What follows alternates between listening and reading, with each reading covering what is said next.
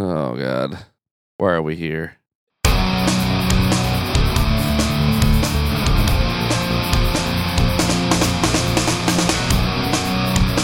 This is Movie Mosh, Episode 3 Crush the Skull. Hosted by Dan Terry, Mike Yaney, and Joseph Wren. Presented by DiscussMetal.com. Fuck this movie. Yeah. I'm, I'm glad that there's some consensus on this at least. I like the movie, dude. I enjoy it quite a bit. Like Joe and I watched this a long time ago, or maybe like what two years ago, Something like that. and uh, we were because I was working. Well, I wasn't really working there, but It was at a game store. it was a game store. Dan that- would bring his entire PC collection to the store and plug everything in and sit there like he owned the fucking store. and I was like, you know what, we should watch Crush the Skull. And I said, What the fuck is Crush the Skull? One hour and 22 minutes later, I feel like I have an appreciation for romantic comedy set to the sitcom tropes, but the theme music and the score are like really dark horror movie. So I was right. This is a romantic. It has the feel of a romantic comedy. It basically It, does. it has a feel of a movie made by people that do not understand or are fans of horror at all. The movie basically Like- goes in three acts. It does the exact same tropes and the exact same jokes. Everything happens in threes, and at the end of the movie, she screams, "Crush the skull!" yeah, it's like it's like a whole movie based around trying to get to the title drop, First but of not all- really giving a shit of how they do it. First of all, you guys are full of shit. Uh huh. Please explain to me why I'm full of shit, Dan. Well, you're full of shit, Mike, Uh-huh. because a romantic comedy is a movie where love interest meets love interest. Love interest has like a uh, whirlwind romance with other love interest, right? you mean to tell me and that then one love interest fucks it up, and then other love interest comes in and saves the day. Well, there was then- that scene in the beginning where they were like, "We're swingers." That's not what happened. there's all, there, there- there's that. There's also the fact that that- why, why does it have to uh, adhere to that one strict thing? Like not all rom coms follow that. Because that's what a rom com is. Uh, And no, yes, what is all rom-com rom coms do Oh, follow no, that. Not all. Seriously, Joe versus the volcano didn't follow that. Somebody fucks it up and then they are together. That's not this movie. The the, the two main characters are together. They fucked up the heist. The heist is like it's No, it's, no, like, it's no, their love. No, no. It's I don't know. I don't. I'm not invested in this whatsoever. So I don't even give a Mike, shit. Mike, you hated this. I, This I is- fucking this hated is it so much. this is a very self-aware horror I comedy. don't think it is though. Like, is it self-aware to the Oh, point yeah. where it? Like, there there's some like little moments where you think, well, this had to have been played for laughs, especially like when the head, like you know, the eyes pop back open. That that's obviously which happened comedic. three times. well, yeah, Yeah. That's, that's, that's the comedy. Or like whenever he's like, "Hey, I'm the cops. Don't move. I'm gonna shoot you, fuckface." and then the cops show up and they're like, "Hey, stop! Don't move. We're gonna we're gonna shoot you, It's, fuckface." it's those little tiny little things that are easy to remember because they are actually good. But the rest of the movie was just this boring slog to get through. I don't think so. I didn't really buy the premise whatsoever. All these people didn't behave like they were. They didn't even behave in a comedic manner as robbers. They just behaved as like idiots. I think Like- it was comedic as hell. I Like, mean, I feel like this some was parts pretty of it, well yeah. written in that they were trying to make a parody of a horror type of comedy. What was it parodying though? Heist, horror, Like- black comedy, road film, It didn't. supernatural it did thriller. not- like it was like take. they started making a movie. Like they had a set and they had equipment and they had a crew and a very bare bones script and said, "This is what we're gonna do today." And Yeah. today it was, "We're gonna shoot in the hallway, guys. So let's do hallway tropey things." That's what I was alluding to earlier. It's just like they. It's very much one of those movies where they're like, okay, we have these different scenes that always show up in movies like this. We got to have a scene. My issue is that it just it just it doesn't feel cohesive. Like I don't know. Like, everything I'm going to talk about here is a generality because this whole movie's a generality. It's definitely this whole- cohesive. But it's not intentionally bad as much as it feels like it was staged for the purpose of making that movie. Now, a lot of intentionally bad stuff just comes off as bland, though. Like Sharknado is surprisingly boring to watch. Well, that's got terrible CG. You know, well, not just that. I mean, well, speaking of terrible CG, the the blood splatter, the digital blood. I'm sorry, but once I see that, I just like squibs are cheap, people. I'm with you on that. Squibs are not like you know this high fluting technology. You can load some up with squibs and punch them all day. It'll be great. Put the fake blood in the funnel, hook a tube up to it, and blow. Yeah, it's, it's this is like you're done. This is like you make a movie for five hundred bucks. You can afford squibs. Fuck that, dude. Five hundred bucks. You can make it for like five dollars for a five dollar movie. uh, nothing, and it was five dollars for the squibs. So who had the best makeup in this movie? I'm gonna say it was the jealous husband at the very beginning. that fucker looked like dead Cary Elwes from fucking Saw One, and I mean the very end when he's like, "I'm gonna bleed to death."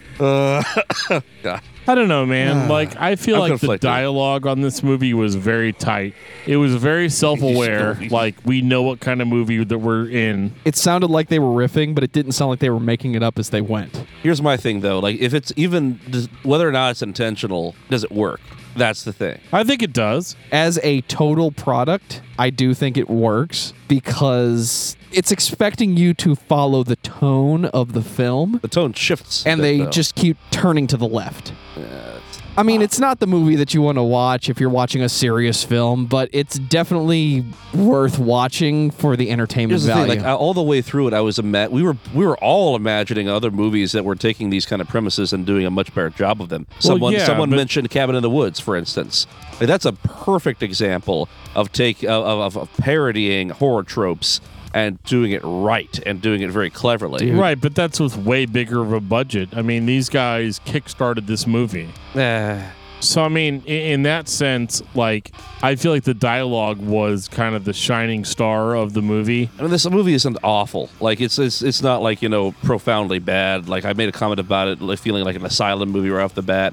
And and I'll be fair, it's not an asylum movie. No, that's not saying too much. it feels like an asylum movie sometimes. no, but oh no, if it was an asylum movie, we wouldn't understand what was happening whatsoever because of the very sharp, abrasive editing decisions and the screaming and just the whole uh, and the stupid nu metal soundtrack. and most of the scenes were basically two people in a small area, and they just zoom in on their faces. hey guys, let's let's make a mo- movie based upon H.P. Lovecraft's The Tomb. First and of set it all- in a warehouse. First of all, don't make fun of a nu metal soundtrack because that's awesome. It can be pretty bad, like like like really bad. Like Legend of Buffalo Bob. Again, I'm pulling up a classic example. I guess I just disagree. Like I think this movie was very well written. It was hilarious, and it was so self-aware that you it made weren't me- laughing, bitch. It made me laugh. No, He's seen it before. That's I've the seen it problem. before, yeah, and like, yeah, it was kind of stupid how it all kind of cumul like it finished with. You know, oh yeah, like it's crushed the skull. That's the only way Yeah, to it be hundred percent sure. But like, Very I don't forced. know.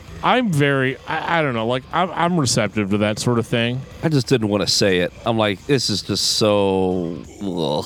It's campy, sure, but like, I mean, Campy is the right word. what were you expecting? You see, I guess I I don't know. Maybe it's just me. I just didn't think there was a cohesive tone. I didn't really get what they were making fun of, what they were going for.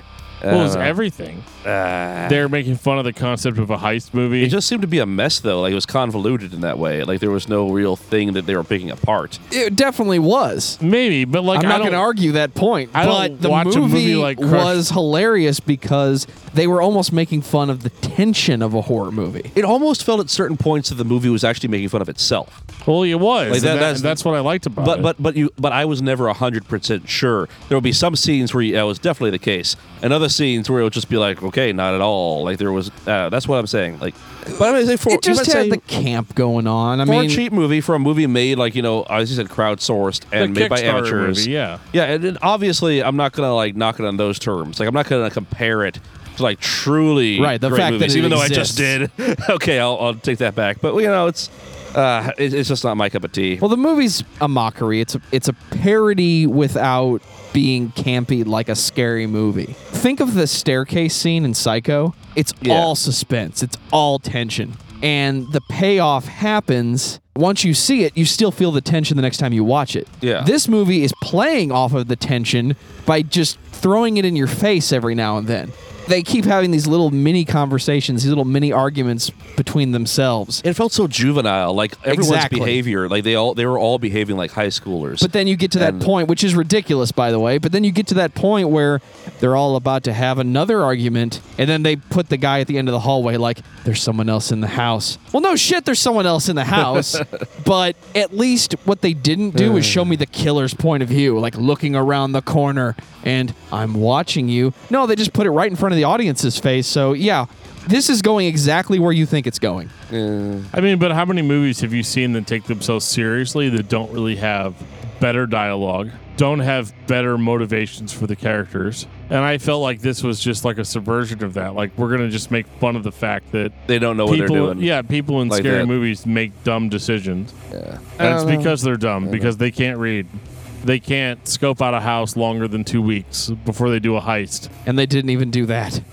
There's, there's, there was never even like a clear expectation of what they were even going to get out of it. You don't need that, Like, though. we Well, I mean, they were gonna, unless they I were missed gonna something steal here, shit, DVD players, and you know Shit, stuff that you basically. would expect. you just assume, To be in you a take a house. look at a house, But how you just assume dare you gonna have break into a house that has no beer? That's just ridiculous, right like there. I said, that, that the funniest part of the whole movie was the l- look on his poppy dog eyes when he looks back up from the fridge and says, "Well, there's no beer." it's like Well, that's like a problem. At least this it is for like me. me on a bad day. I thought this movie was hilarious because it was so self-aware, eh, Agree and to I thought the dialogue reflected that. I mean, it wasn't like a hundred percent hit every single time, but this is done by amateur filmmakers on a Kickstarter, and they tried to do the best that they could with the budget that they had. I think the movie is solid the first time you watch it, though.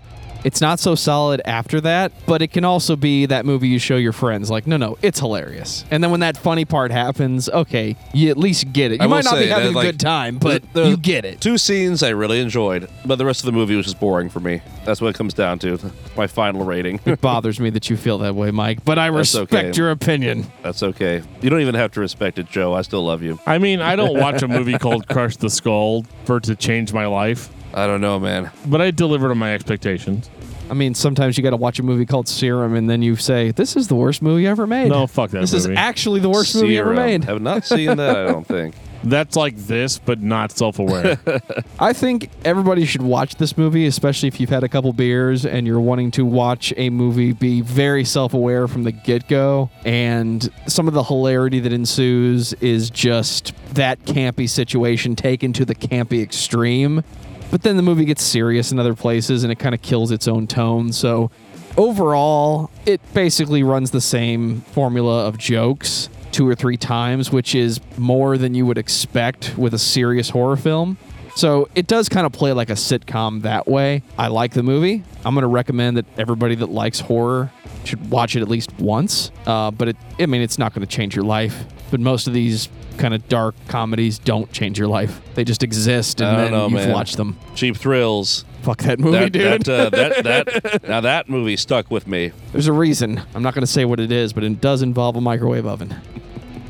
I mean, I think it's a good addition to any horror movie, like B horror movie collector's collection, because it embodies that spirit of like we're not going to really take ourselves too seriously.